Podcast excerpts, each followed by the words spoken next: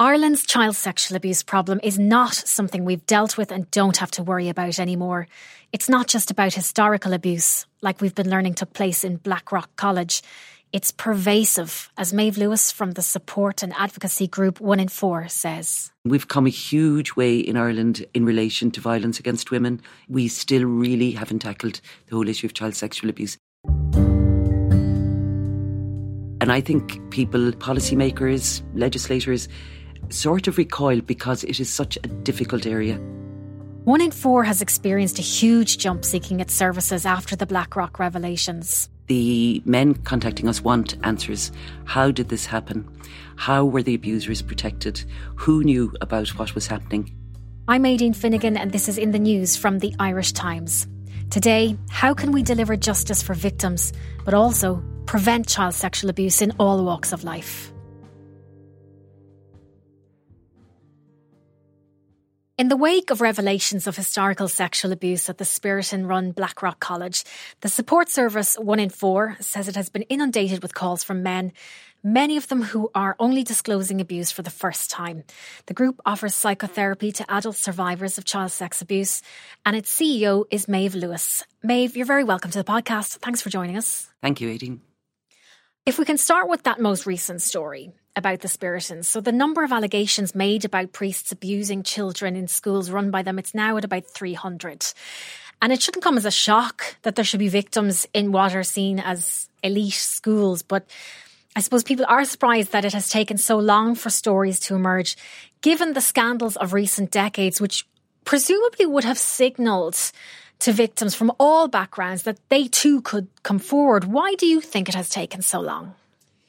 It's very hard to say, Dean. I mean, you know, we've had huge revelations, for example, of abuse in uh, the residential industrial schools.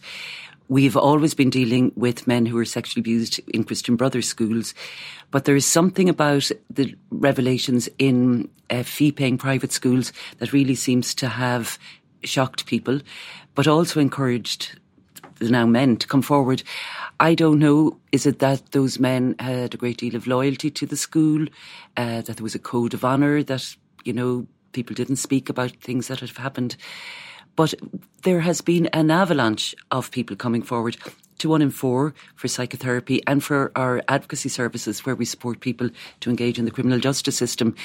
But I know in all the sexual violence services, all the rape crisis centres, the same thing is happening. So once the Ryan brothers bravely spoke out on the documentary on One, that seemed to trigger people to say, I've kept silent long enough.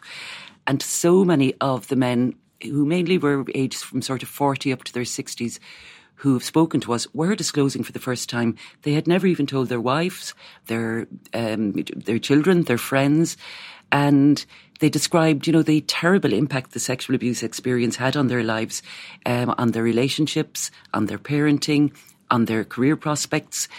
So it is really tragic that it is so hard for abuse survivors to speak out when the abuse happens, when they're children, but equally when they move on into adulthood and are still paralyzed really by a sense of personal shame, feeling often that they're the only person this has happened to, that there's something about them that provoked the abuse.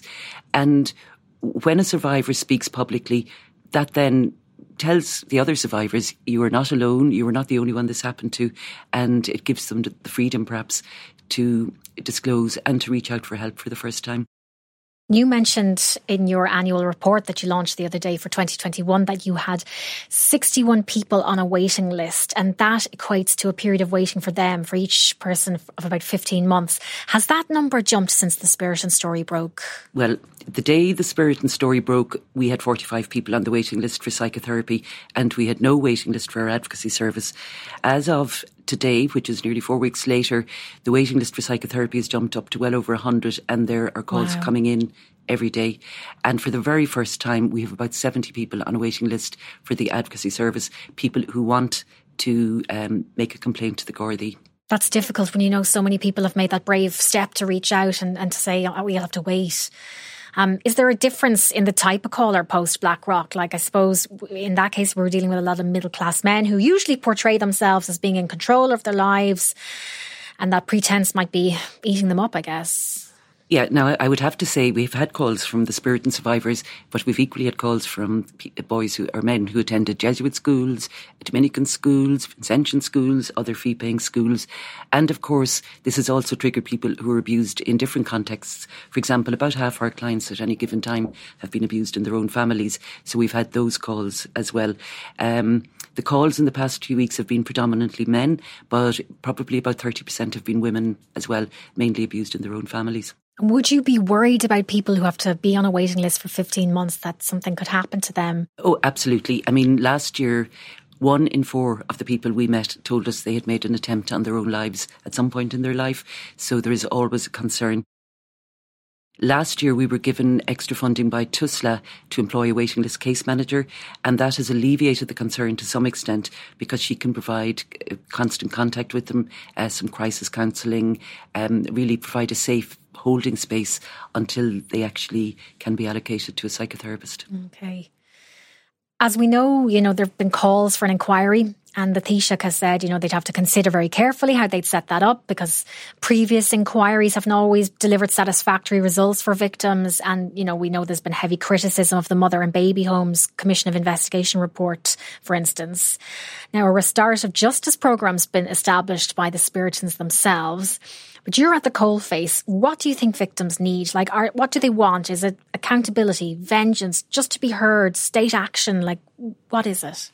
Most of the people who've contacted us in the past few weeks want action. Um, where the abuser is still alive, we're supporting a lot of people to make a complaint to the Gardaí, which would be the start of the criminal justice process. Where the abuser is dead, the men contacting us want answers. How did this happen? How were the abusers protected? Who knew about what was happening? why were priests moved from school to school when there were already concerns about them? Who is responsible? Where is the accountability? So I really believe it would be a very missed opportunity if the government decided to open an inquiry only into the Spiritan schools. I think there needs to be inquiry into all the fee paying schools. In fact, in truth, I think there needs to be an inquiry into every organisation in the country where children congregate because we've had big scandals in the Scouts, just this week, um, a report has gone into one of the voluntary ambulance service. Swim Ireland have had their difficulties. There's been uh, people convicted within the GAA. But I, to be, to be realistic, it will probably be confined to the fee paying schools. Now, I mean, we do have very good legislation um, in terms of establishing commissions of inquiry. And I think the Ryan report, which dealt with abuse in the industrial schools, is a very good model in that it looked at numerous congregations who were running the industrial schools. Um, there was a chapter in each one of them. Um, it allowed, it had a confidential commission where people could just go and tell their story, and then a, a an, a, another strand where people actually gave evidence about what happened. That report took about seven years to complete, but it was such a groundbreaking report that the time was well spent. And it did, I think, alert everybody in Ireland as to what was happening to some of the most vulnerable and dispossessed children in Irish society. So I think that may well be a model the government should be considering. What did it do that was so groundbreaking? Well, I can still remember um, the day that report came out. And in the Irish Times, for example, Patsy McGarry had a 25 page supplement. It got extensive coverage, not just in Ireland, but around the world. And it really woke us up to the failures of the Irish state to protect children because while the orders were running, the um, most of the, the industrial schools, uh, state, you know, Department of Education inspectors were going into those schools. Why did they not see anything? Uh, why were the concerns of some of the parents of the children in those schools not listened to? Very similar questions. And it told us about how the different congregations uh, really prioritised the reputation of the congregation above the needs of children, so that again, uh, Christian brothers and nuns were moved from place to place and continue to abuse with impunity. I mean, as a result of that, we've had the children's referendum. Uh, TUSLA has been established. It was the child protection function was taken away from the HSE, where you know they were inundated. Um, the Children's First Act has been introduced, which introduced mandatory reporting in this country for the first time, and uh, provision of uh, funding for services such as one in four have certainly increased. Uh, it's still not adequate, but it is certainly increased. And I think there is a much greater public awareness. But people in general, I think sometimes think this can only happen to children in deprived communities um, where there are obvious problems within a family. And I think what has really woken people up with the Spiritan disclosures is that this can happen in any family across the country, um, and that there are still problems in, I suppose, uh, being vigilant, um, putting in place good protocols, and making sure that children are safe when they go to school. And in the case of a lot of these men, the abusers are dead. How can they get justice when that has happened? How how can getting answers help that healing journey? Well, we've a lot of experience of supporting survivors to engage with religious congregations, with dioceses, and if the abuser is dead, um, it is still possible to meet uh, senior people from a congregation or a bishop, for example, and for the bishop or the congregational leader to acknowledge the harm that's been caused, to apologise. That's really important. That apology really matters. Um, to consider whether there should be compensation, for example, to pay for the psychotherapy costs, um, medical expenses, and so on. And that can be a very positive experience for the survivor if they are meeting pe- um, men and women who are not defensive, who are accepting the reality of what has happened, and who understand the ongoing trauma that has been caused. And I mean, for an awful lot of people, the abuser is dead. For people where the abuser is alive, um, it is very clear a lot of the men contacting us want to contact the Gardaí.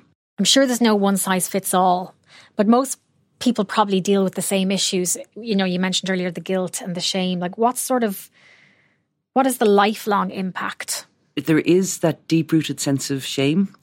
Um, for example, yesterday I had an email from a client whose uh, abuser had been convicted the previous day, supported by one of our staff. And she said she had woken up yesterday morning feeling light for the first time in her life, and that the shame and the distress had dissipated because of the public acknowledgement of the crimes that had been committed against her when she was a child. So that would be part of it. But a lot of our clients present they have um, been depressed all their lives, high anxiety.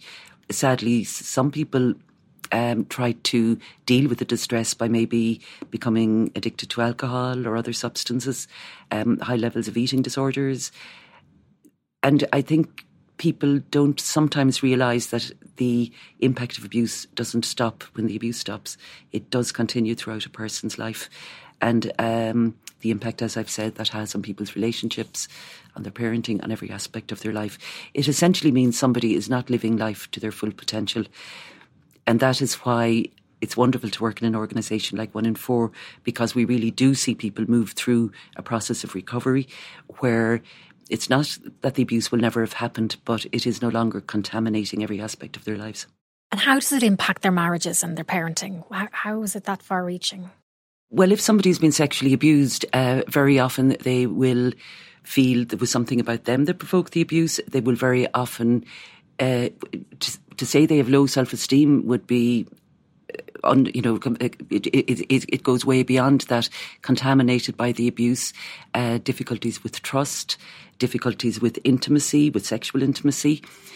With parenting, it's often a terror that they don't know how to appropriately parent. If they give a child a hug, is that okay? Is that appropriate? Bathing a child, all those types of things. Often not able to, again, form close relationships with their children, keeping a distance, always afraid somebody's going to find out this terrible secret about them. We'll have more from Maeve after this short break. I didn't realise that one in four also helps offenders. So you have 65 in your programme at the minute. And I do, I'll come back to that later because I want to discuss that more. But maybe just briefly, you might be able to explain a bit about who these people are. Are they, are they all men? Are they people who've been convicted? Yeah, our offender prevention program, which we see as a core child protection program, um, because if people aren't working with offenders, they will go on offending often right through their lives. So last year, 65 um, men attended the program. We occasionally have women coming forward, and it's important to say that the survivors who come to us every year six seven percent have been abused sexually abused by a woman and i think that's something that's not generally accepted either um, the, most of the survivors who come to us have not been convicted and probably never will be convicted because their victim doesn't want to make a complaint to the Gardaí. About half will have been convicted. Last year, about half the offenders were um, guilty of online offences. And again, we tend to minimise online sexual offending because we talk about child pornography, equating it to adult porn, and we forget that every single image, every single video is actually a crime scene. It is a real child being sexually exploited, often in incredibly vile and um, violent ways. This is an epidemic. It worries us because a lot of the men who come to us, particularly the young men, the sort of 18 to 25 year olds, will have begun their path to contact offending by being exposed to images of child sexual exploitation online when they're very young, at puberty, 11, 12, 13, and become sexualized to those images and then maybe go on and, and commit a contact offence. So we have a specialist group now for online offenders.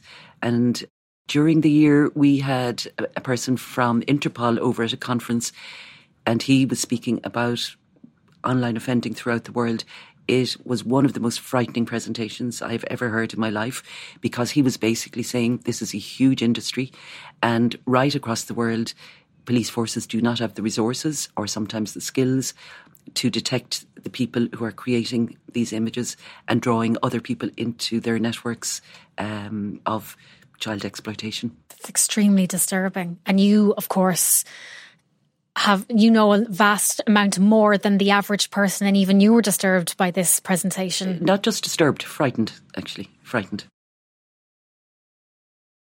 How many children do we think get caught up in this worldwide every year?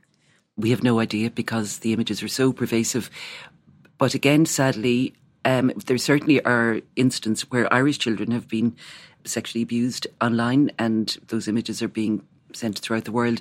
But a lot of the children being abused are coming from developing countries, very vulnerable children, um, Eastern European children, often from very poor backgrounds, and adults are being paid to allow their children to be abused in that way. So it is really a vile is the only word. It is a vile industry. Yeah, and we don't even have to look abroad for that yeah. because we had a case in the courts very in the last couple of weeks of somebody who was convicted for paying women to, to give him access photo- to their children. Yeah.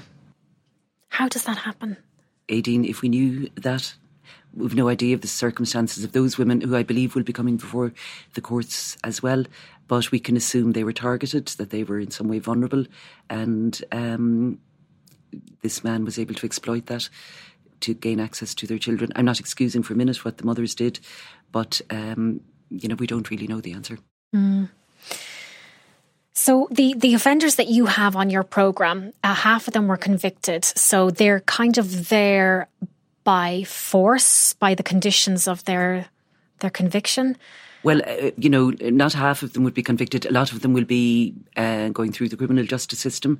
And I would say their motivation for coming to one in four in the first place is to be able to show a trial that they're taking their behaviour seriously and are attempting to to, to, change. To change, yeah. Mm. But when they engage in the program, very often then they will become genuinely engrossed. It is very a very psychotherapeutic approach. For the others who are not convicted and will never be convicted, usually there's been a disclosure, so their family are telling them you have to go and do something about this. And again, they engage. Um, usually at the beginning we'll hear about some of the offending and then as the two year programme continues we'll hear about even more. Uh, but I think our success rate has been very good. Um, people are generally with us for two years and then we have an aftercare programme for further two years. To the best of our knowledge there's only been one or two instance where somebody is reoffended but of course I have to say that is to the best of our knowledge. Let's put it this way they haven't been caught again Mm. And so the people who are on that list, are they still a danger to children while you're treating them? I think there it is much less likely that they would prove a danger once they engage in the programme. But sadly, we now have a waiting list for that programme. Currently, there's 26 people on that waiting list, and they are men out there who are willing at least to engage and who will probably have to wait about 18 months to get on that programme and who are definitely posing a risk to children in the intervening period. And Maeve, those people who are on the waiting list, like, surely you should be able to say, we need funding so that we can take these people immediately because they are an imminent danger to children. Aideen, a lot of my job is seeking funding, and funding is scarce. Um, we have endless numbers of social workers ringing us, trying to refer people onto that programme, and we're having to say, I'm sorry. So, yes, of course, we're seeking funding, but how could it not, not, be forthcoming though? You have such a compelling case for we can we can stop children from being abused if you give us these resources to help these these potential offenders. Yeah, it is a very compelling case, but I mean, it is a very compelling case too to provide timely services to survivors, um, to provide adequate support for people engaging in the criminal justice system. And the reality is, resources are scarce. So, I mean, we're very grateful to the funding we receive from the HSE, Department of Justice, TUSLA, but we are always asking for more.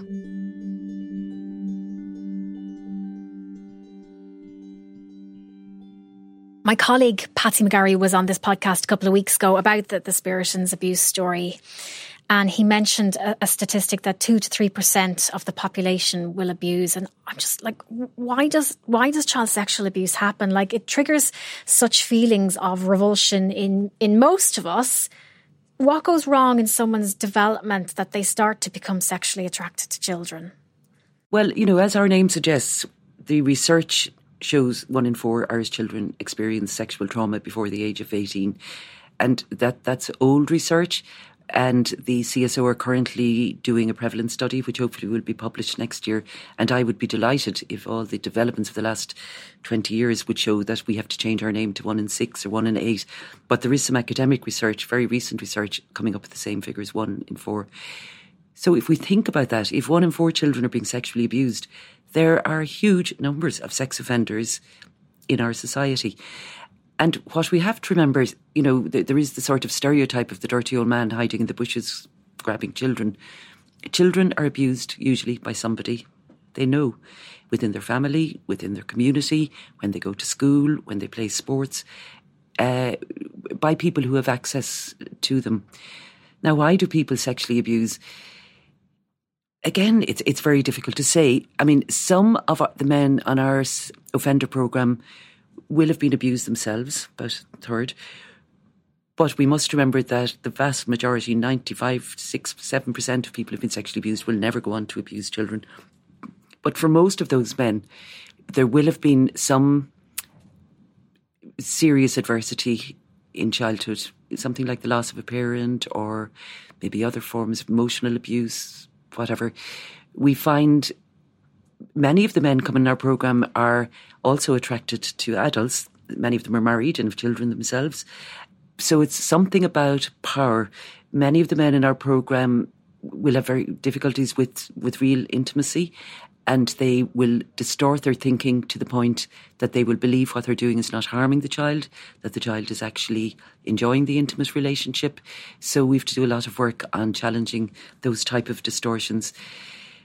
Some people, as I said, are led into sex offending by becoming sexualized to images online, and I think that's going to be an increasing problem. So I don't think, Aideen, there's any one easy answer to that question. Mm-hmm.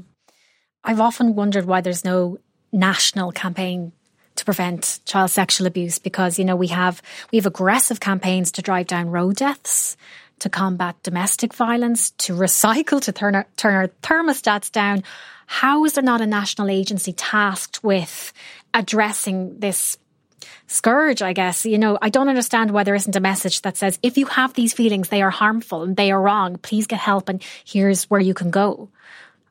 Well, we organised a child safety summit earlier on this year, and we invited 60 experts in the field um, to come together to pool our experience and knowledge and to come up with a roadmap to do exactly that a root and branch approach to reducing the incidence of child sexual abuse.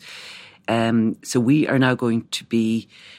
I'm currently looking for funding um, to set up a national task force, which would be made up of experts across the statutory services, NGO sector, academics, um, other people who would be involved. And we need, a, first of all, um, a piece of research, an attitudinal research, like Irish people's attitude to child sexual abuse, why there isn't, as you say, an outcry at, at the high instance. We need exactly as you've said with offenders to humanize offenders. They're not all monsters, you know, they're damaged human beings who do terrible things.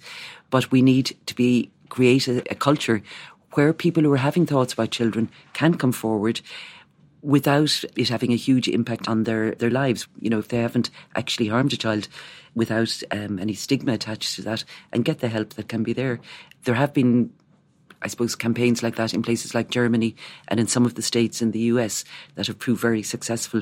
Where in the US, for example, in one state, they literally have big road signs up saying, if you're having these thoughts as you go down the highway, you know, here's the number to call. And those are the sort of things we need to do.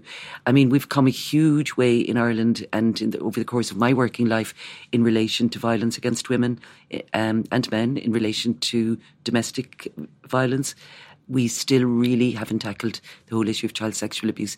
And I think people and even policymakers, legislators, sort of recoil because it is such a difficult area of work and people literally do not what, know what to do.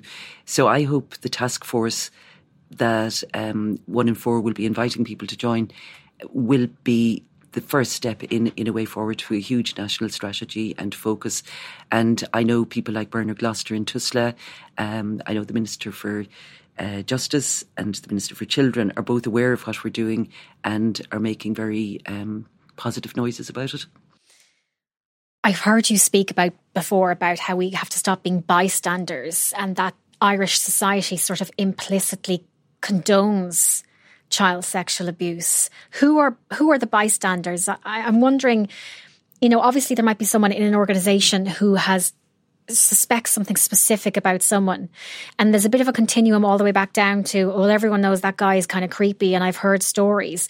But that could be malicious gossip. What do you do? You know, if, if all you've heard are stories, what do you do with that information? How do you stop being a bystander? Well, we are all bystanders in a sense because we all know this is a very, very serious and pervasive problem in Ireland. And yes, it is very difficult to speak out.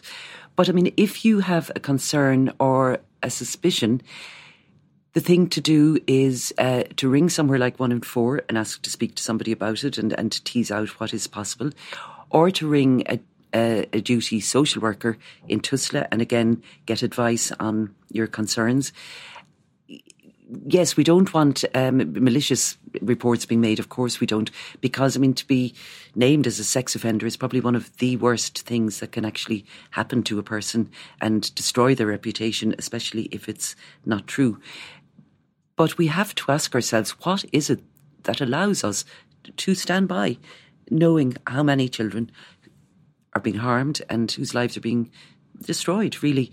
Um, so I think we need a big public awareness campaign. Like we have shown in Ireland that we can have very difficult conversations around the dinner table in relation to same sex marriage, in relation to the Repeal the Eighth campaign.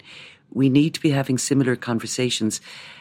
And there are an awful lot of people out there who have been abused who, as I said, feel paralysed, unable to do anything. How can we support those people to disclose so that other children are safe? Um, how can we wrap a community around somebody who discloses? Because we still have a very strange attitude sometimes to the survivors. We will have situations where somebody is convicted of sexual abuse, and everybody from the parish priest to the you know the local school teacher will be offering testimony and testimonials about their character in court. How does that make the victim feel?